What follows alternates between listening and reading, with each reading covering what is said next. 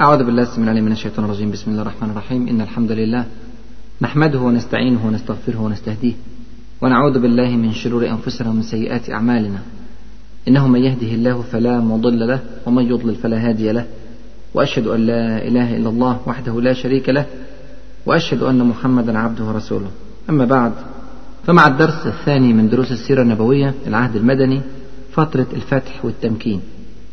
وفي هذا الدرس إن شاء الله سنتحدث عن حدث أعتقد أنه من أعظم أحداث السيرة النبوية وأعظم أحداث الأرض بصفة عامة. وهو لحظة فارقة حقيقية في تاريخ الأمة الإسلامية وله انعكاسات ليس فقط على الجزيرة العربية ولكن على العالم أجمع كما سيتبين لنا إن شاء الله. وهذا الحدث العظيم هو صلح الحديبية. ويكفي في وصف عظمة هذا الحدث أن الله عز وجل سماه بالفتح المبين. فتح إخواني ليس فتح مكة الذي جاء في الآية إنا فتحنا لك فتحا مبينا. الكثير من المفسرين يفسرون هذا الفتح المبين بأنه صلح الحديبية. ويكفي أن الله عز وجل ذكر أولئك الذين اشتركوا في هذا الخروج الخروج إلى صلح الحديبية من الصحابة أنه سبحانه وتعالى قد رضي عنهم. تصريحا هكذا في كتابه الكريم. قال لقد رضي الله عن المؤمنين إذ يبايعونك تحت الشجرة. والكلام ده مش خاص بواحد ولا اثنين ولا عشرة خاص بألف وربعمائة صحابي. تخيل هذا الجمع الهائل من الصحابة صرح ربنا سبحانه وتعالى أنه قد رضي عنهم فعلا. وهذا أمر يستوجب منا الوقوف والدراسة والتأني في بحث هذا الموضوع الهام الخطير. لن نستطيع أن نفهم أبعاد صلح الحديبية إلا بالرجوع إلى ما ذكرناه في الدرس السابق. ذكرنا في الدرس السابق أن الرسول صلى الله عليه وسلم بعد غزوة الأحزاب قال كلمته المشهورة الآن نغزوهم ولا يغزونا نحن نسير إليهم. ومن ثم كانت السنة السادسة من الهجرة اللي هي السنة التي تلت غزوة الأحزاب في مجملها مجموعة من السرايا والغزوات في كل مكان في الجزيرة العربية. ونتج عن ذلك أثار كثيرة لخصناها في آخر الدرس السابق. مجمل هذه الآثار أن الدولة الإسلامية أصبحت دولة مرهوبة لها قوة لها هيبة لها عظمة في قلوب جميع العرب بما فيهم قريش. وأن قريش بدأت تفتقد إلى الأعوان وإلى الأحلاف وإلى الأصحاب وميزان القوة بدأ يسير في صف المسلمين على حساب قريش. هذا الأمر سيكون له مردود هام جدا في صلح الحديبية كما سيتبين لنا الآن. تبدأ القصة بشيء غريب جدا. الرسول صلى الله عليه وسلم في شهر شوال من السنة السادسة من الهجرة يعني بعد مرور سنة من غزوة الأحزاب رأى رؤيا. والرؤيا أنه يدخل البيت الحرام هو وأصحابه رضي الله عنهم أجمعين معتمرين. ورؤيا الأنبياء يا إخواني حق. والرسول صلى الله عليه وسلم فهم من ذلك أن عليه أن يأخذ أصحابه ويذهبوا معتمرين إلى البيت الحرام. والكلام ده في منتهى العجب. تخيل أن الرسول صلى الله عليه وسلم سيأخذ أصحابه ويذهب في رحلة عمرة جماعية إلى مكة المكرمة.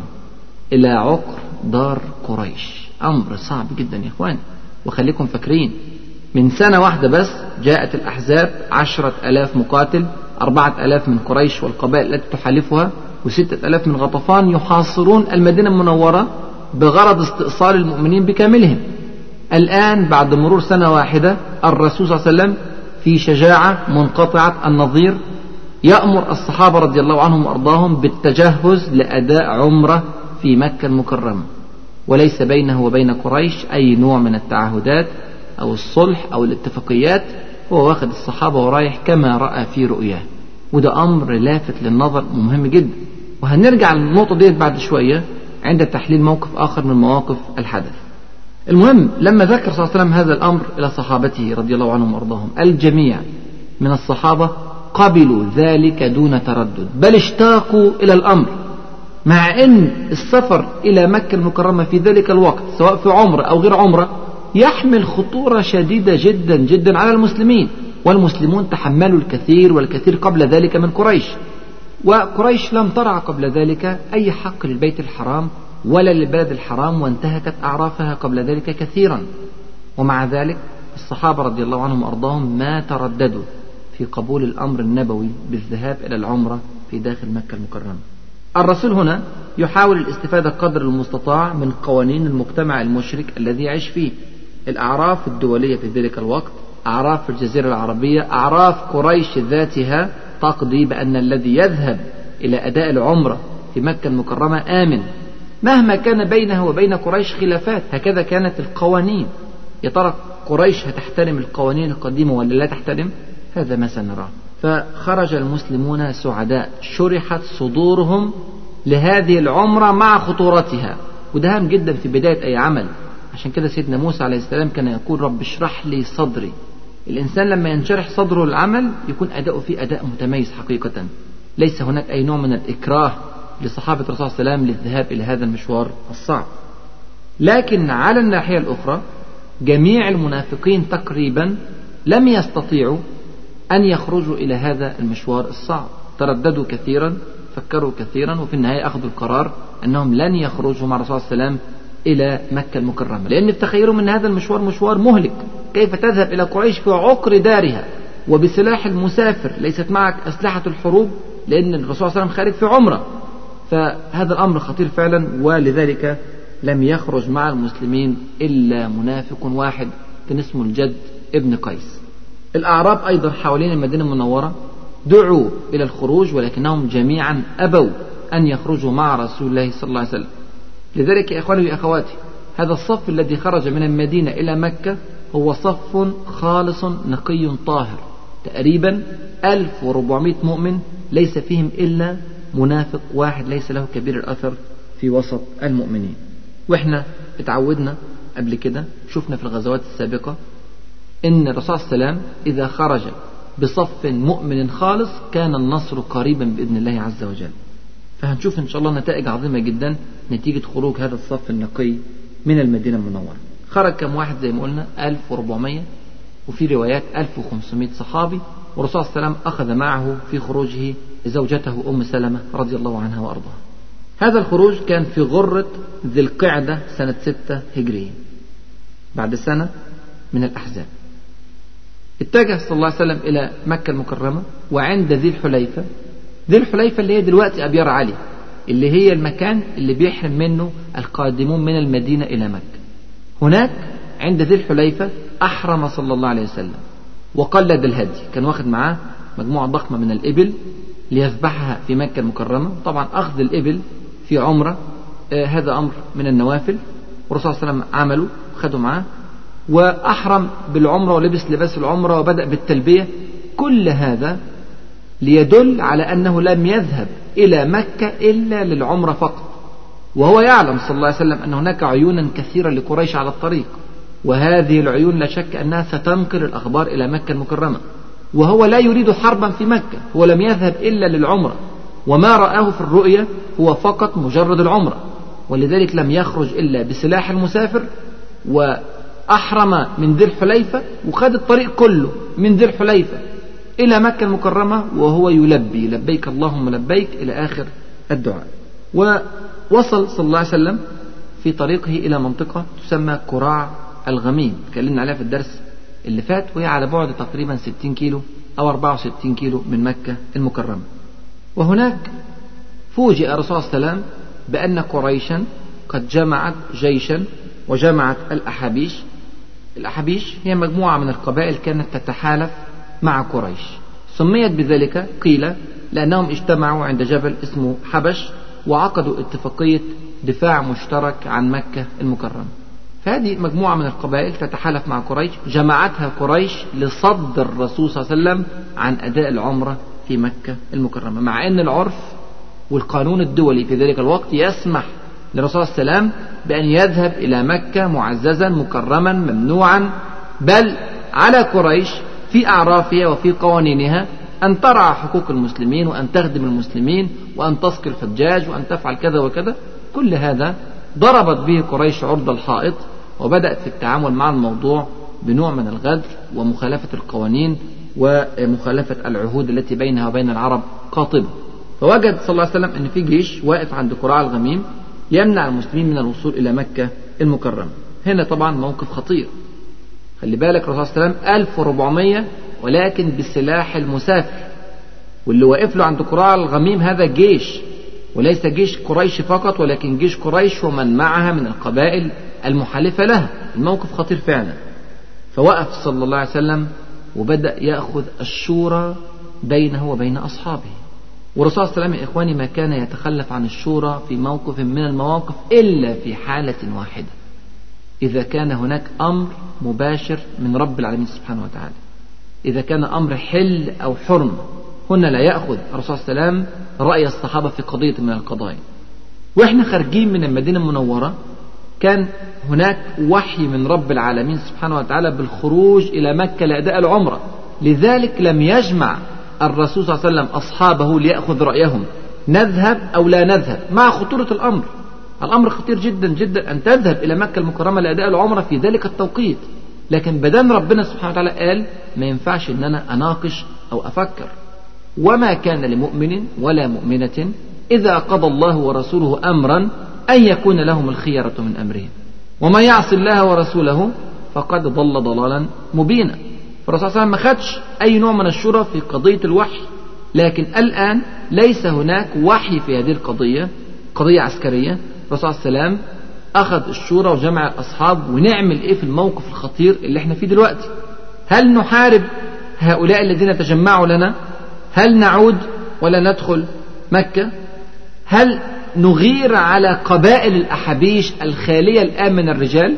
معظم جيش الأحابيش خرج للوقوف عند قراع الغميم. فالرسول صلى الله عليه وسلم كان عرض فكرة أننا ممكن نلتف حول هذا الجيش ونذهب إلى قبائلهم الفارغة هذه من الجنود ثم نقاتلهم. فنسبي ونأسر ونفعل كذا وكذا فيكون لنا عزة وقوة على الكفار. دي كانت آراء مطروحة. الرسول صلى الله عليه وسلم طرح هذه الآراء وترك الصحابة رضي الله عنهم وأرضاهم يختاروا الأمر. فعرض الصحابة رضي الله عنهم آراءهم. فكان ممن تكلم أبو بكر الصديق رضي الله عنه وأرضاه. وقال الله ورسوله أعلم. إنما جئنا معتمرين ولم نجئ لقتال أحد. ولكن من حال بيننا وبين البيت قاتلنا. يعني رأي الصديق رضي الله عنه وأرضاه ألا نسعى لقتال.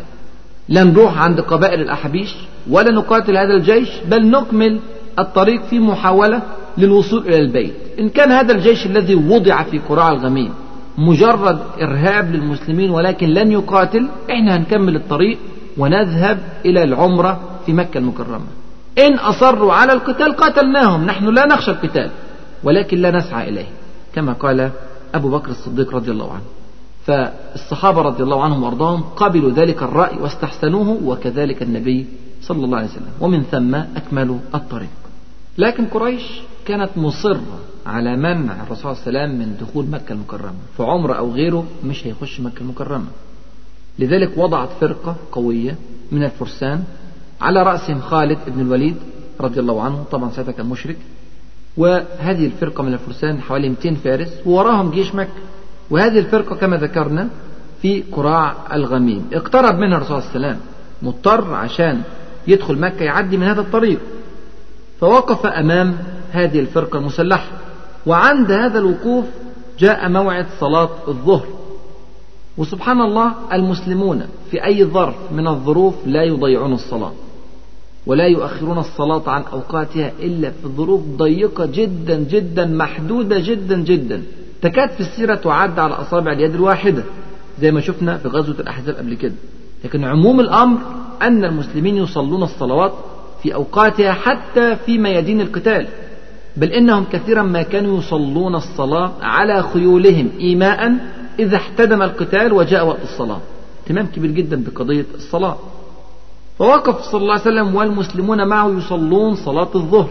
الرسول صلى الله عليه وسلم يؤم المسلمين والصحابة من ورائه صلى الله عليه وسلم يركعون ويسجدون جميعا مع الرسول صلى الله عليه وسلم. 1400 واحد. من الذي يركبهم من بعد؟ خالد بن الوليد قائد فرسان المشركين. فرأى المسلمين في صلاتهم وأول مرة يشوف المسلمين بيصلوا فلقى في ركوع وفي سجود والجيش كله ساجد. يعني الجيش كله لا يرى من أمامه في وضع السجود. فلقى إن دي فرصة ممكن يغير على المسلمين. هو عمال يفكر في ذهنه دون أن يبادر بهذا التفكير إلى أحد أو دون أن يظهر فكرته إلى أحد. المسلمين بيبقى في فترات أثناء الصلاة مش شايفين اللي حواليهم. اتكرر الأمر أكثر من مرة أمام خالد بن الوليد.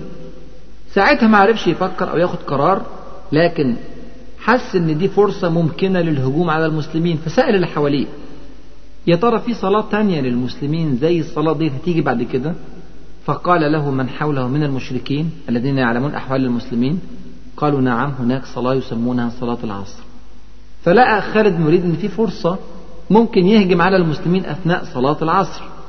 ولم يخبر بذلك أحدا من أصحابه من المشركين. سبحان الله لما جه وقت صلاة العصر وقف صلى الله عليه وسلم ليصلي بالمؤمنين نزل عليه حكم صلاة الخوف. صلاة الخوف صلاة خاصة جدا جدا لا يقوم بها المسلمون إلا في ظروف ضيقة جدا. المسلمون في ميدان القتال الذين يخافون من عدوهم أن يغير عليهم يصلون صلاة الخوف. الصلاة ديت بتقضي بأن الإمام اللي هو الرسول صلى الله عليه وسلم في صلح الحديبية يصلي ركعتين ويصلي خلفه نصف الجيش. نصف الجيش بيصلي والنص الثاني ما بيصليش. النص الثاني بيعمل إيه؟ النص الثاني واقف للحراسة بعد ما يوصل الإمام للركعة الثانية بيقعد للتشهد. وما بيقومش. بقية الناس بتسلم وتخلص صلاتها ركعتين لأن هما بيصلوا صلاة قصر المسافر وبينصرف هذا الجيش اللي صلى أو نصف الجيش اللي صلى ليقف في الحراسة ويأتي الحراس الذين حرسوا الجيش في صلاته الأولى ويصلوا خلف الإمام ركعتين هم كمان. هنا الإمام يقوم بعد التشهد الأوسط يصلي الركعتين اللي فاضلين له من الصلاة الرباعية اللي هو صلاها ويجي نص الجيش الثاني يصلي معاه ركعتين قصر. يعني الرسول صلى الله عليه وسلم في صلاة الخوف صلى أربع ركعات ونص الجيش صلى ركعتين الأولانيين ونص الجيش صلى الركعتين التانيين. وبكده دايما موجود نصف عدد الجيش في الحراسة ونصف عدد الجيش في الصلاة. صلاة خاصة جدا جدا لكي لا يركع أو يسجد المسلمون وهم لا يستطيعون رؤية عدوهم. الحكم ده نزل في الحديبية. الحكم ده نزل قدام عينين خالد بن الوليد. تخيل. لما شاف هذا الأمر خالد بن الوليد كان عامل حسابه يهجم أثناء صلاة العصر. ما قدرش لأن في نص الجيش واقف للحماية. قال كلمة عجيبة. قال إن القوم ممنوعون. الناس دولت في عليهم حماية غير طبيعية حماية فوق طاقة البشر. كيف صلوا هذه الصلاة للمرة الأولى في حياتهم في هذا الموقف بالذات؟ وما أطلع خالد بن الوليد أحدا على ما كان يفكر فيه. ولعل هذا الموقف كان له أثر كبير في تفكير خالد بن الوليد في قضية الإسلام وفي أن يسلم لأنه أسلم بعد صلح الحديبية بشهور قليلة. المهم أن ما عرفش خالد بن الوليد يحارب المسلمين. والرسول صلى الله عليه وسلم لا يريد الدخول في قتال. الرسول صلى الله عليه وسلم بعد ما خلص الصلاة بتاعته خد الجيش بتاعه وانحرف عن جيش خالد بن الوليد متجنبا إياه وبدأ في التوجه إلى مكة المكرمة لأداء العمرة مصر صلى الله عليه وسلم على استكمال الأمر حتى نهايته. وخالد بن الوليد لكونه رأى ذلك الموقف أصبح متردد في قضية القتال هو الآخر. وقال إن القوم ممنوعون ورجع بسرعة إلى مكة المكرمة يخبرهم بهذا الأمر.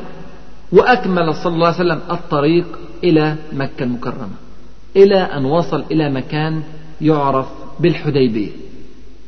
بئر الحديبية الذي سميت المنطقة على اسمه هذا البئر قريب جدا جدا من مكة المكرمة.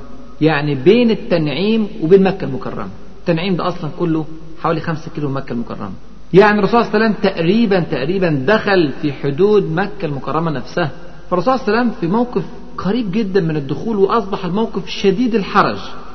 أي لحظة من اللحظات القادمة قد يحدث قتال وخلاص داخلين مكة المكرمة. لكن قبل ما يخش مكة المكرمة حدث أمر مفاجئ. ما الذي حدث؟ بركة ناقة الرسول صلى الله عليه وسلم. توقفت عن المسير. فالصحابة اجتمعوا ليدفعوا الناقة إلى القيام وإكمال المسيرة إلى داخل مكة المكرمة. الجميع متحمس جدا لدخول مكة المكرمة. ورفضت الناقة أن تقوم. فقال الصحابة خلأت القصواء خلأت القصواء. أي امتنعت عن القيام وامتنعت عن التقدم. فقال صلى الله عليه وسلم ما خلأت القصواء وما ذاك لها بخلق. يعني ليس من خلق القصواء أن ترفض الأمر الموجه إليها. وما ذاك لها بخلق ولكن وخلي بالك بقى ولكن حبسها حابس الفيل. يعني إيه الكلام ده؟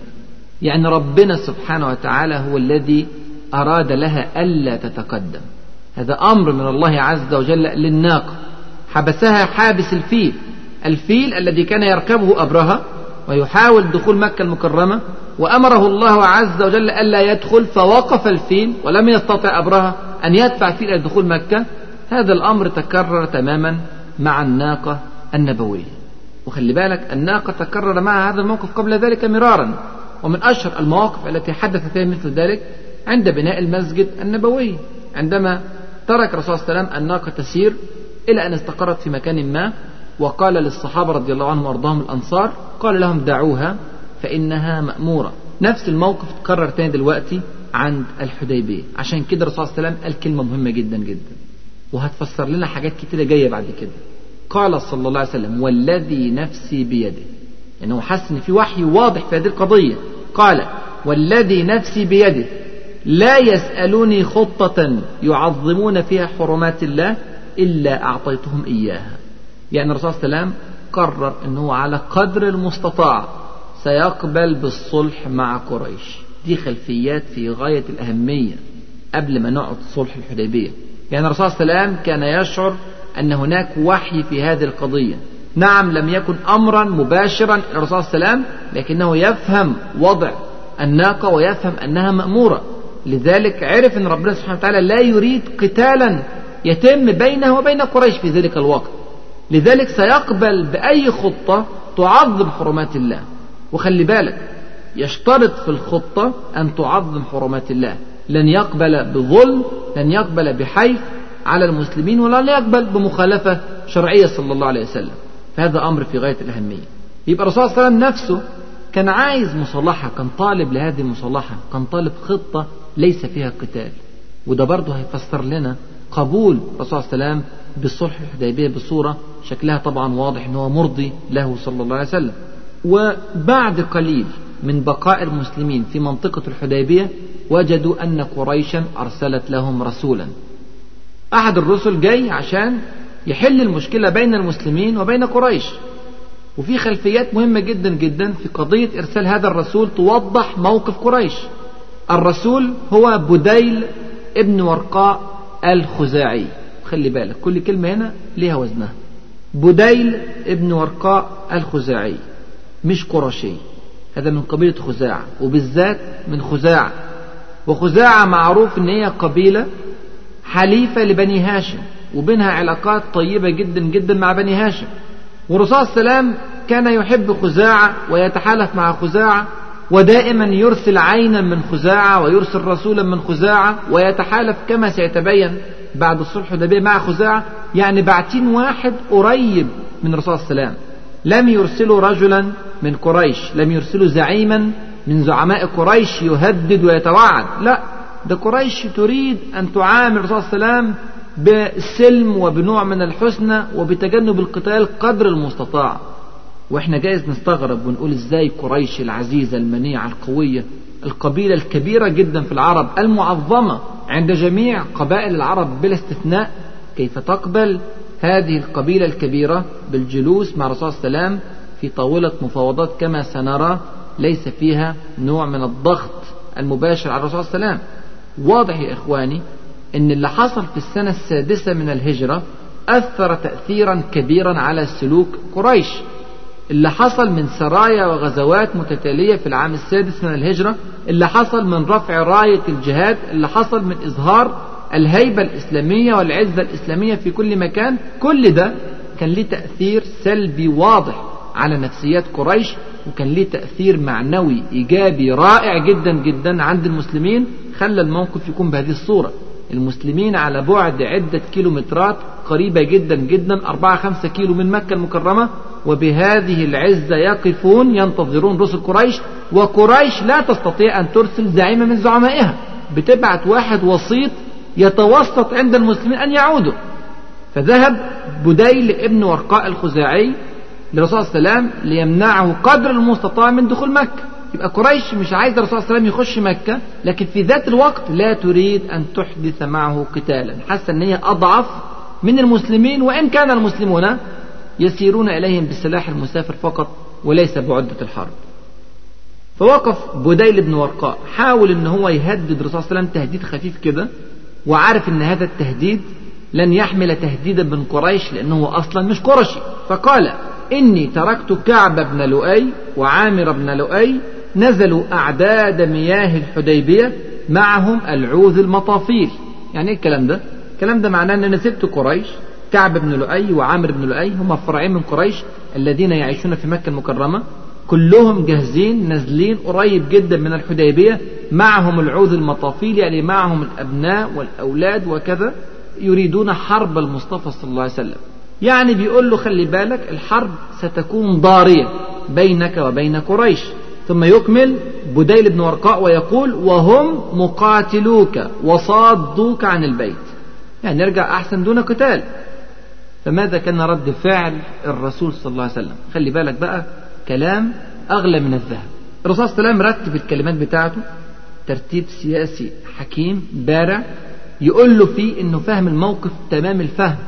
ليس قدوم الرسول صلى الله عليه وسلم إلى مكة المكرمة قدوما متهورا ليس مدروسا إنما الرسول صلى الله عليه وسلم عامل حسابه لكل نقطة. قال أول شيء ان لم نجئ لقتال أحد ولكن جئنا معتمرين. يعني إيه الكلام ده؟ يعني الكلام ده بيقول إن موقفنا القانوني والشرعي في الجزيرة العربية سليم. إحنا مش مخالفين القوانين. أنتوا اللي بتخالفوا القوانين. قوانين الجزيرة العربية وقوانين قريش نفسها تقضي بأن ندخل إلى مكة المكرمة لأداء العمرة إذا أردنا ذلك. بل تحمينا قريش بسيوفها. هذا هو القانون. نحن نسير على القانون. أنتم تخالفون القانون. فهذا الأمر بمنتهى القوة. إنا لم نجئ لقتال أحد ولكن جئنا معتمرين. الحاجة الثانية بتهددني بقريش؟ بتهددني أنهم جمعوا العود المطافيل ووقفوا جيوشا يحاربونني؟ لا أنا عارف وضع قريش كويس. قال وإن قريشا قد نهكتهم الحرب وأضرت بهم. قريش مش هتقدر تحارب المسلمين. قريش أضعف من أن تحارب. قريش عادت من الأحزاب في خزي واضح بعد أن فشلت في غزو المدينة المنورة. قريش لم تحرك جيشا واحدا لقتال المسلمين في خلال السنة السادسة من الهجرة مع اقتراب المسلمين أكثر من مرة من حدود مكة المكرمة. ده واضح جدا يا إخواني. والرسول صلى الله عليه وسلم عارف وضع القوة الذي هو فيه الآن ويفاوض من هذا الوضع القوي. ولذلك كلماته مسموعة وكلماته مرهوبة عند بديل بن ورقاء وعند القرشيين جميعا. فقال هذه الكلمات وإن قريشا قد نهكتهم الحرب وأضرت بهم. فإن شاءوا وبدأ يعدد عروض في منتهى الوضوح. الفكر مرتب جدا يا إخواني. كلمة بتسلم كلمة. وعنده عروض واضحة جدا في ذهنه صلى الله عليه وسلم. واحد اثنين ثلاثة. ثلاث عروض. اختاروا منهم. العرض الأول فإن شاءوا ماددتهم. ويخلوا بيني وبين الناس. يا الله خلي بالك من هذا الطرح. هذا العرض يقضي أن رسول الله صلى الله عليه وسلم يطلب من قريش أن تمادده. يعني إيه تمادده؟ يعني تضع الحرب بينه وبينهم مدة من الزمان. المدة ديت سنة اثنين ثلاثة عشرة. تعالوا نتفق. نحدد مدة معينة ويخلوا بيني وبين الناس. أنا أدعو الناس وهم يدعون الناس. كل واحد بيتصرف دون خشية من الطرف الآخر أن يدخل معه في حرب. يعني نعمل هدنة. يعني هذا العرض يفسر لنا أن ما حدث في صلح الحديبية كان مطلبا إسلاميا. لما راح القرشيين يطلبون المعاهدة والمدة هذا كان مطلبا إسلاميا في البداية. يعني الرسول صلى الله عليه وسلم هو اللي عايز هذه المدة لأنه يعلم تمام العلم أن الدعوة في الجو السلمي أكثر إنتاجا وأعظم تأثيرا وأسرع إلى قلوب الناس في هذا الجو السلمي عنها في جو الحروب. لذلك كان يطلب صلى الله عليه وسلم أن تضع قريش الحرب بينها وبينه مدة من الزمان.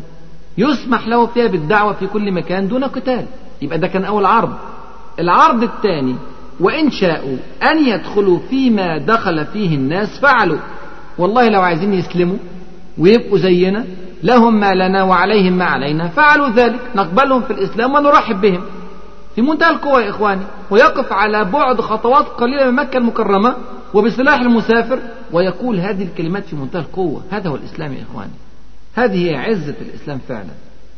العرض الثالث. وإن أبوا إلا القتال. وخلي بالك من الكلمات يا سبحان الله. وإن أبوا إلا القتال فوالذي نفسي بيده لأقاتلنهم على أمري هذا حتى تنفرد سالفتي أو لينفذن الله أمره. قتال إلى النهاية قتال حتى الموت. هذا العرض الثالث. لو عايزين قتال إحنا عندنا قتال. ما نخشى القتال. بل نطلبه نحبه لأنه في سبيل الله عز وجل. تذهب الروح تقطع السالفة أي الرقبة. هذا أمر لا نرهبه أبدا لأنه في سبيل الله عز وجل. يبقى ده كان وضع الرسول صلى الله عليه وسلم كلمات في منتهى القوة وعروض ثلاثة واضحة جدا جدا. قال بديل سأبلغهم ما تقول. وخد الثلاث عروض وانطلق إلى مكة المكرمة. عندما ذكر بديل هذه الأمور لزعماء مكة كان المتوقع منهم أن يثوروا ويغضبوا كيف يقول لهم رسول الله صلى الله عليه وسلم هذه الكلمات؟ هو على بعد خطوات قليلة من مكة المكرمة وهم في عقر دارهم ومعهم الجيوش. لكن هذا لم يحدث يا إخواني. ألقى الله عز وجل الرعب في قلوب القرشيين. عندما يتمسك المسلمون بحقوقهم عندما يرفع المسلمون رأسهم عندما يعتز المسلمون بدينهم فلا بد أن يكون هذا هو الموقف من أعدائهم. لا بد فكروا يعملوا إيه؟ أرسلوا رسولا آخر. واحد تاني. بيحاولوا قدر المستطاع أن يتجنبوا اللقاء والصدام مع الرسول صلى الله عليه وسلم وإن كان بسلاح المسافر أرسلوا الحليس ابن علقمة. وخلي بالك برضه الحليس ابن علقمة من بني الحارث ابن عبد مناه ابن كنانة من رؤوس الأحابيش من رؤوس القبائل الحليفة لقريش ليس قرشيا. للمرة الثانية ترسل قريش زعيما ليس قرشيا لا ترسل أحد زعماء قريش قد يتهور في قرار لا يستطيع القرشيون تحمله. سبحان الله. شوف قد إيه بيقدموا رجل ويأخروا رجل فأرسلوا الحليس ابن علقمة. والرسول صلى الله عليه وسلم لما شاف الحليس قال هذا من قوم يعظمون البدن. هذا من قبيلة بني الحارث بن عبد مناف هؤلاء قوم متدينون. يحترمون جدا جدا جدا قواعد البيت الحرام وأعراف البيت الحرام ويعظمون البدن ويحترمون جدا من جاء لأداء العمر أو الحج في مكة المكرمة. فالرسول صلى الله عليه وسلم عامله بما هو أهله أرسل إليه البدن في وجهه ليشعره أنه ما جاء إلى هنا إلا ليقوم بما يعظمه هو بما يعظمه الحليس بن علقمة وقومه. أرسل البدن في وجهه واستقبله القوم الصحابة يلبون. لبيك اللهم لبيك. لما شافهم الحليس بن علقمة قال سبحان الله. قال سبحان الله. ما ينبغي لهؤلاء أن يصدوا عن البيت. يبقى سبحان الله الرسول صلى الله عليه وسلم استطاع أن يكسب قلب الحليس بن علقمة حتى قبل أن يتم بينه وبينه كلام. يا إخواني الرسول صلى الله عليه وسلم كان عنده فقه في منتهى الروعة.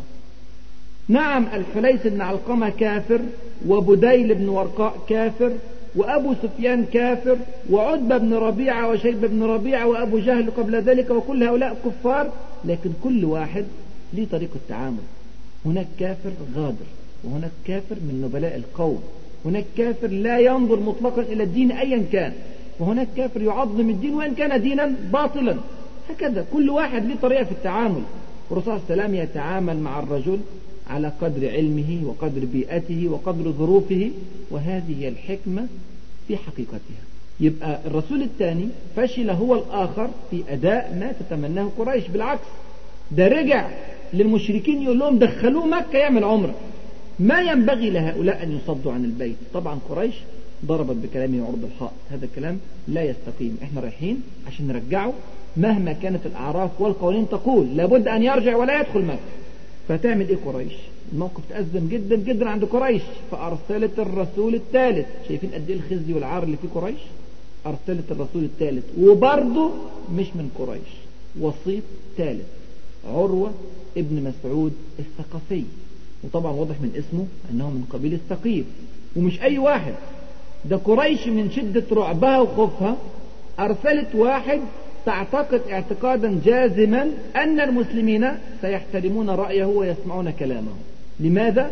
لأنه كان معظما جدا جدا جدا في كل الجزيرة العربية. هذا الرجل عروة ابن مسعود الثقفي.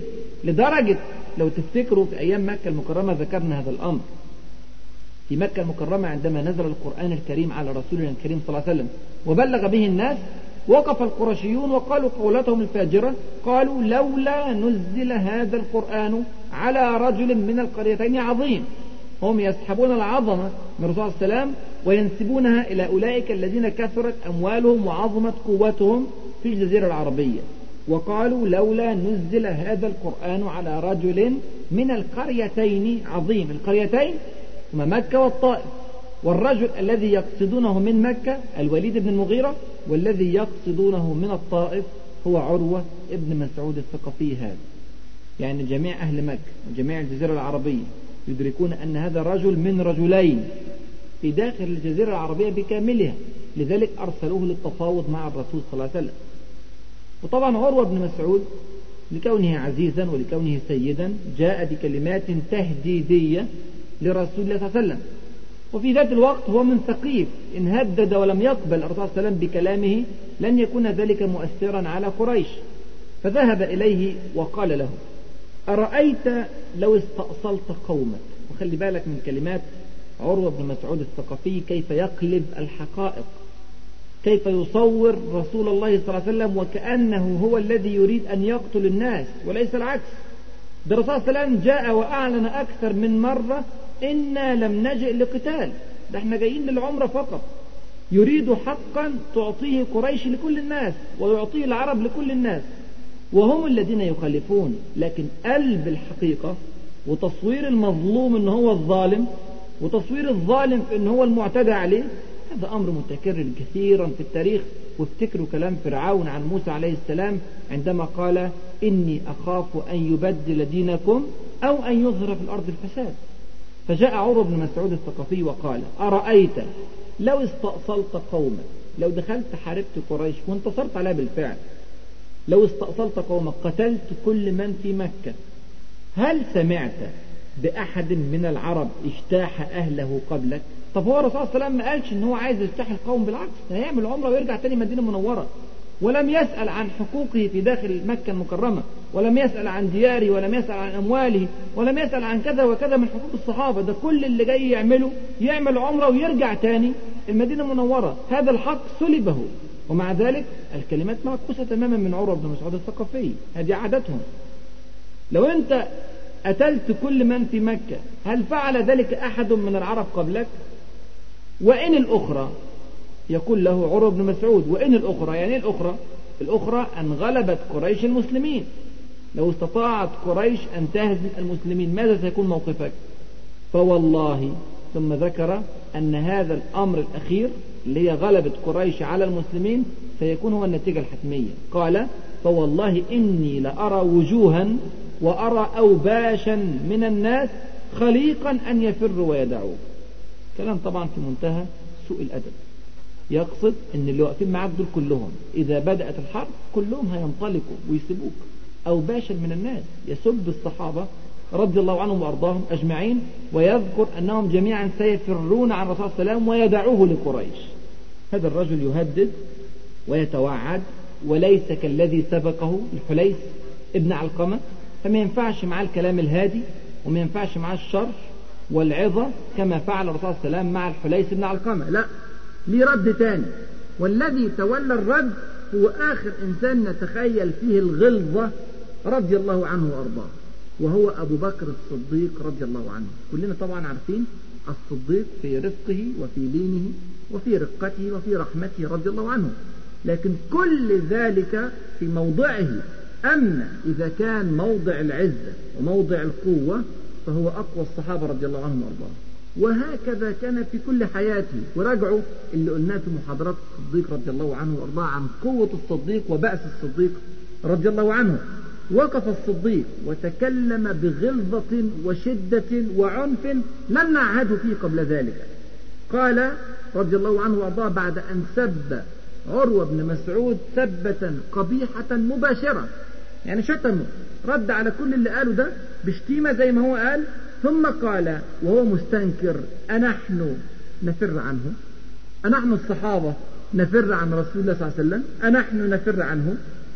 عروة بن مسعود طبعا خد السباب الذي أعطاه له أبو بكر الصديق وقال كلمة عجيبة.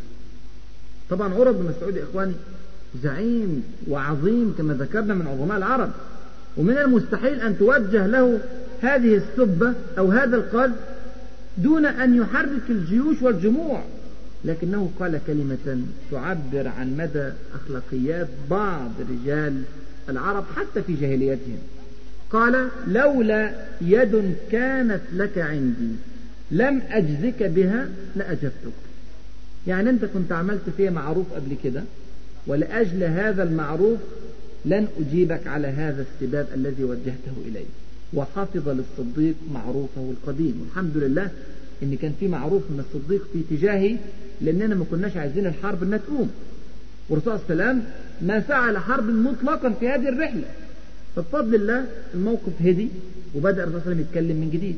أثناء هذا الكلام عروة بن مسعود الثقفي وهو يتحدث مع الرسول صلى الله عليه وسلم كل شوية يمد إيديه يتناول لحية الرسول صلى الله عليه وسلم وهو يخاطبه. يعني بيحاول إن هو يتودد إليه فيمد يده إلى لحية الرسول صلى الله عليه وسلم وهو بيكلمه فمين واقف جنب الرسول صلى الله عليه وسلم؟ المغيرة ابن شعبة رضي الله عنه وأرضاه. فلما شافه بيمد إيديه وبيمسك لحية الرسول صلى الله عليه وسلم مسك السيف بتاعه وأهوى بنعل السيف على يد عروة بن مسعود الثقفي ليمنعها من الوصول إلى الرسول صلى الله عليه وسلم. وخلي بالك الموقف ده مهم جدا جدا. لأنك لو تعرف اسم المغيرة الكامل هتفهم أهمية هذا الموقف. المغيرة ابن شعبة ابن مسعود الثقفي رضي الله عنه وأرضاه. المغيرة بن شعبة ابن أخو عروة بن مسعود. سبحان الله. وطبعا واضح انه واقف في هذا المكان لغرض هام جدا جدا جدا.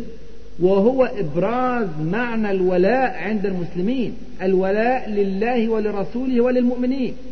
حتى وإن كان اللي بيتفاوض مع الرسول صلى الله عليه وسلم الآن هو عم المغيرة ابن شعبة مباشرة فعم المغيرة بن شعبة أبعد من رسول الله صلى الله عليه وسلم. والمغيرة بن شعبة يسمع ويطيع للرسول الهاشمي صلى الله عليه وسلم ولا يسمع ولا يطيع لعمه الثقفي. منتهى الولاء والتجرد للإسلام والمسلمين. ورسالة ديت وصلت كويس أوي لعروة بن مسعود الثقفي ونقلها حرفيا إلى قريش. ولا شك أنها كان لها أبعد الأثر في قلوب القرشيين. والموقف عدى لكن في حاجات تانية كتير حصلت في أثناء زيارة عروة بن مسعود للتفاوض مع الرسول وسلم. وهذه الأشياء ليست كلاما من الصحابة إلى عروة بن مسعود الثقفي ولكنها أفعال فعلت للرسول الله عليه وهذه الأفعال كانت تعظيما وتوقيرا وإجلالا للرسول الحبيب صلى الله عليه وسلم. وهذه الأفعال يا إخواني ليست متكلفة. ده هي حياة الصحابة رضي الله عنهم وأرضاهم كلها كانت تفاني في خدمة الرسول صلى الله عليه وسلم. لكن إظهار هذه الأمور في ذلك الوقت وفي هذه المحادثات كان مقصودا لا شك فيه. وكان له أبلغ الأثر عند عروة بن مسعود. ماذا فعل الصحابة؟ أترك عروة بن مسعود يصور ذلك الأمر. عروة بن مسعود لما رجع لقريش ذكر لهم ما رأى من أصحاب الرسول صلى الله عليه وسلم. قال للقرشيين أي قوم والله لقد وفدت على الملوك على قيصر وكسرى والنجاشي. طبعا هذا عظيم من عظماء العرب. فصار كل ملوك العالم لقد وفدت على الملوك على قيصر وكسرى والنجاشي. والله ما رأيت ملكا يعظمه أصحابه كما يعظم أصحاب محمد محمدا صلى الله عليه وسلم. هذا الكلام يا إخواني كان لي أبلغ الأثر عند القرشيين وعند عروة بن مسعود نفسه.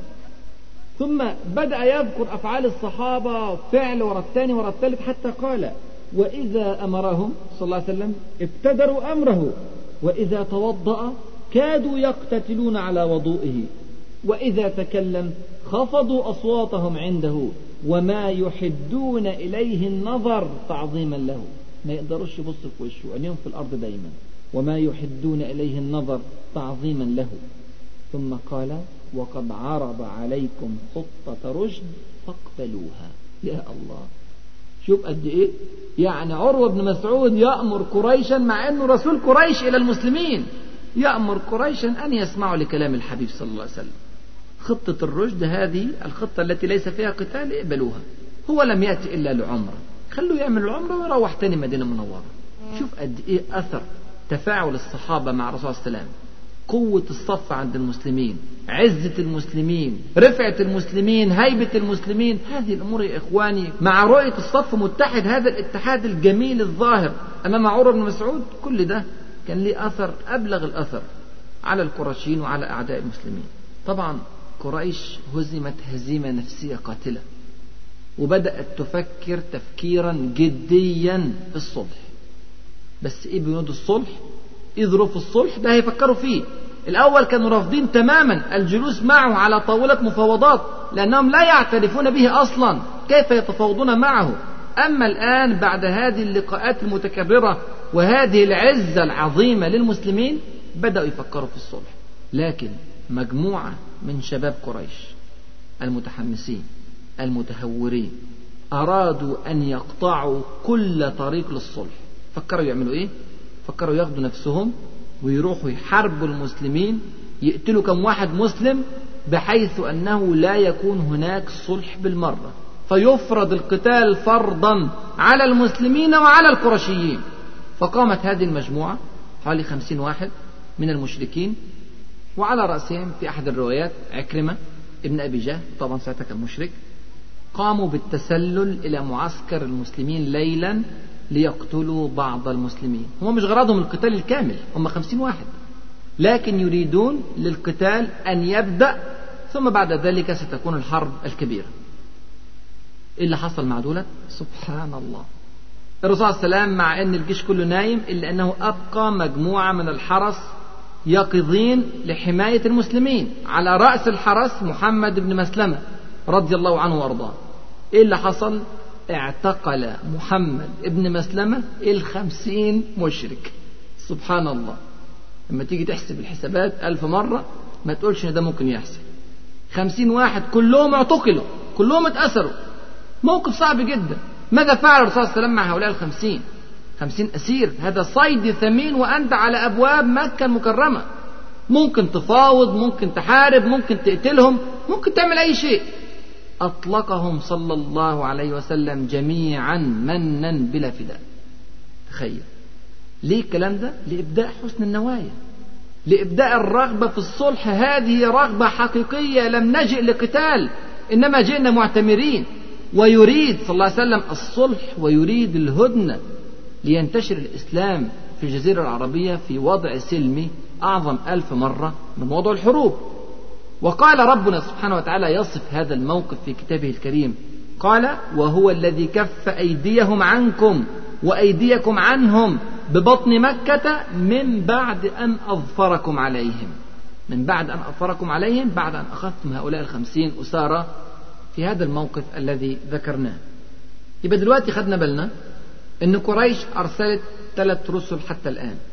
أرسلت في البداية بديل ابن ورقاء الخزاعي من خزاعة وأرسلت بعد كده الحليس ابن علقمة من بني الحارث ابن كنانة وأرسلت بعد كده عروة بن مسعود الثقفي من ثقيف.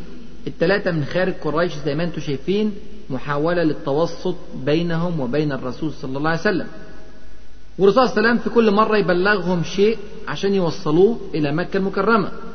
لكن ما فيش ولا مرة لحد دلوقتي استمع القرشيون مباشرة إلى كلام الرسول صلى الله عليه وسلم.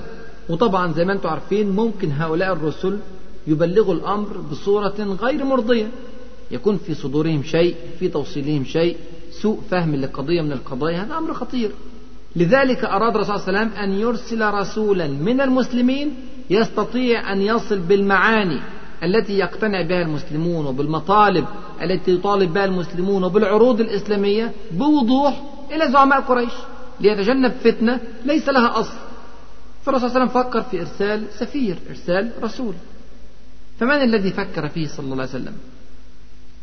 أول ما فكر فكر في عمر بن الخطاب رضي الله عنه وأرضاه.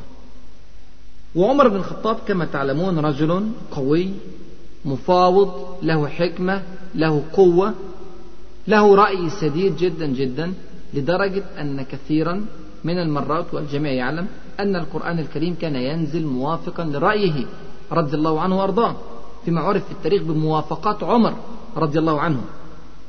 لكن فوق كده حاجة مهمة جدا خلت الرسول صلى الله عليه وسلم يختار عمر بن الخطاب أن عمر بن الخطاب في جاهليته كان سفيرا لقريش. أنتوا عارفين الزعامة في قريش كانت موزعة على عشر قبائل. كل قبيلة بتبعت واحد يعمل دور من الأدوار في قيادة مكة. الدور الموكل إلى بني عدي اللي هي قبيلة عمر بن الخطاب رضي الله عنه وأرضاه كان دور السفارة في قريش. والذي كان يقوم بهذا الدور من قبيلة بني عدي كان عمر بن الخطاب نفسه. يعني الرسول صلى الله عليه وسلم باعت رسول قديم من رسل قريش تعترف به قريش كسفير. فالكلام ده في غاية الأهمية وله عمق استراتيجي واضح. يبقى ده كان وجهة نظر الرسول صلى الله عليه وسلم إرسال عمر بن الخطاب رضي الله عنه. لكن على غير المعتاد عمر بن الخطاب رضي الله عنه اعتذر للرسول صلى الله عليه وسلم وقال إن هذا في رأيه ليس هو الأفضل.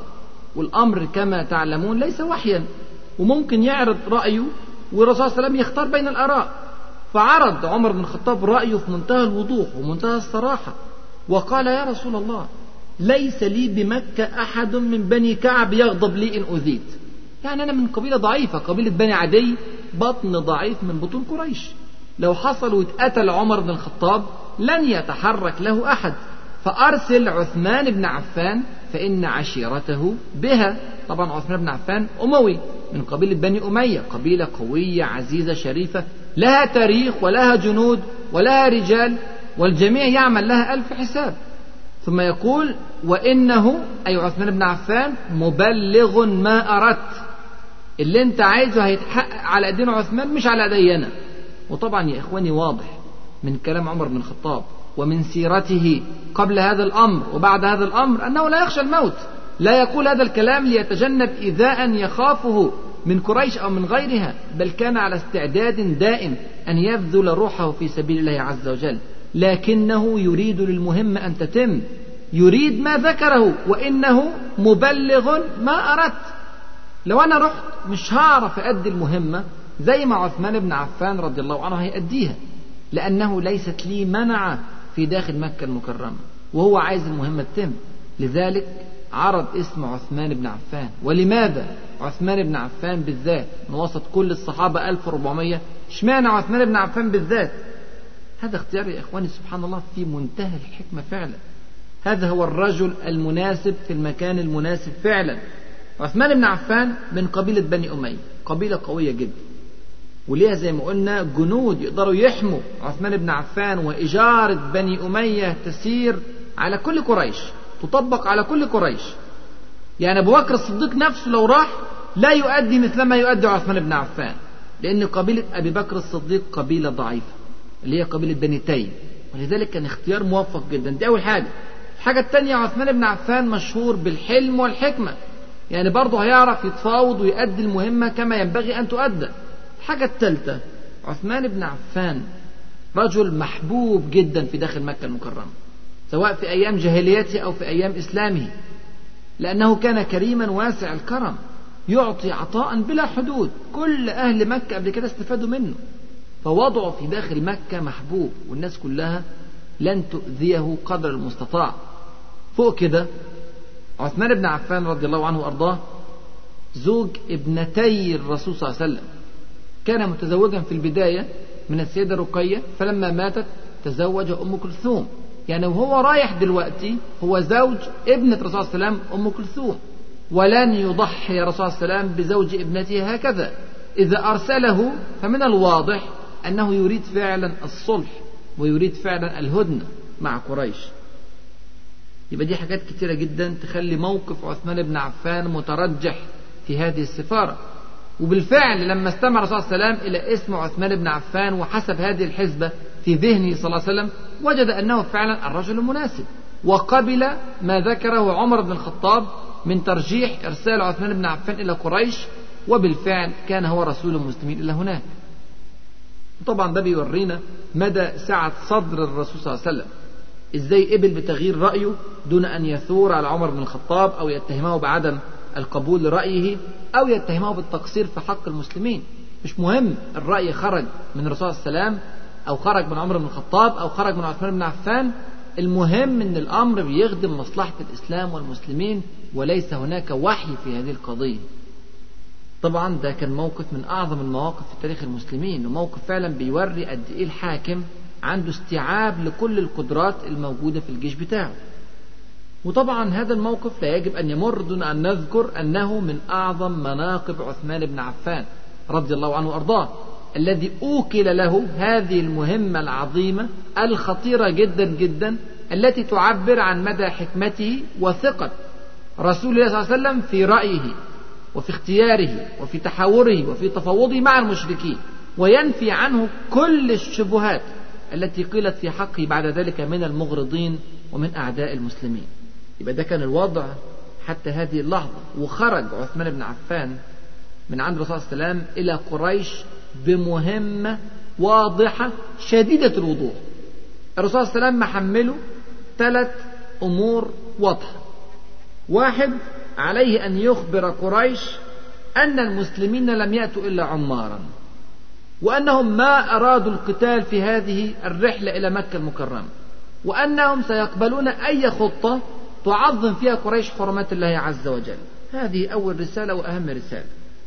الرسالة الثانية وخلي بالك سبحان الله حتى في هذا الموقف الرسالة الثانية أن يدعو قريشا إلى الإسلام. سبحان الله. حتى في هذا الموقف الرسول صلى الله عليه وسلم مشغول بهداية قريش إلى رب العالمين سبحانه وتعالى. رحمة صلى الله عليه وسلم أن يدعو قريشا إلى الإسلام. الأمر الثالث أن يأتي بعض المستضعفين من المسلمين في مكة. المستضعفون في مكة هم الذين لم يستطيعوا لضعفهم أن يهاجروا إلى المدينة المنورة. يروح عثمان بن عفان إلى هؤلاء سرا ويتحدث إليهم بتبشيرهم أن الله عز وجل سيعز المسلمين يوما حتى لا يستخفي أحد بالإسلام في مكة. وهذه بشارة نبوية ومكانها في هذا التوقيت في غاية الأهمية. تخيل أنت موقف المستضعفين في مكة المكرمة وهم يرون قريش تحاصر المسلمين في الأحزاب وتقاتل المسلمين مرة بعد مرة والآن يمنعون المسلمين من دخول مكة. هذا وضع قد يؤثر سلبا على نفسيتهم. الرسول صلى الله عليه وسلم يهتم جدا بنفسيات هؤلاء مع أنهم ليسوا معه في دولته في هذه اللحظة. لكن بيهتم بكل رعايا الدولة الإسلامية كل بحسب ظروفه ومكانه. يبقى دي كانت مهمة عثمان بن عفان رضي الله عنه وأرضاه. وبالفعل ذهب عثمان بن عفان إلى داخل مكة المكرمة ليؤدي المهمة العظيمة. ومع أنه رسول والرسل عادة وفي عرف هذه البلاد وفي غيرها لا تقتل إلا أنه لم يعتمد على هذا الأمر. ولكنه أخذ بكامل الأسباب لكي لا يحدث له مصاب لكي تتم المهمة على الوجه الأكمل. أول ما دخل طلب إجارة أبان ابن سعيد بن العاص الأموي رضي الله عنه. طبعا ساعتها كان لسه مشرك. فدخل في إجارة أبان وأبان رجل قوي ورجل فيه لين وفيه رحمة وفيه لطف وعلاقته قوية بعثمان بن عفان.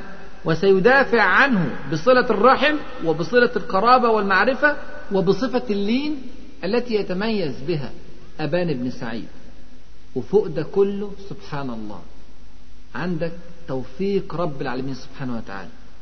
وتوفيق رب العالمين سبحانه وتعالى هو اللي خلى سيدنا عثمان بن عفان يطلب إجارة أبان بن سعيد بالذات. ويعني إيه الكلام ده؟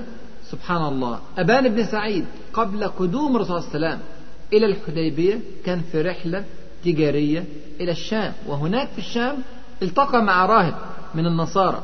وهذا الراهب ذكر له أن هذا الوقت سيظهر فيه رسول في بلادهم سبحان الله.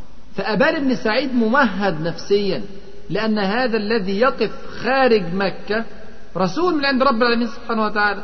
وأن هذا الرسول عثمان بن عفان رسول رسول الله صلى الله عليه وسلم. هذا الإحساس خلاه يدافع عن عثمان بن عفان بكل طاقته. فاستطاع عثمان أن يؤدي المهمة على الوجه الأكمل. دخل عثمان بن عفان في عزة.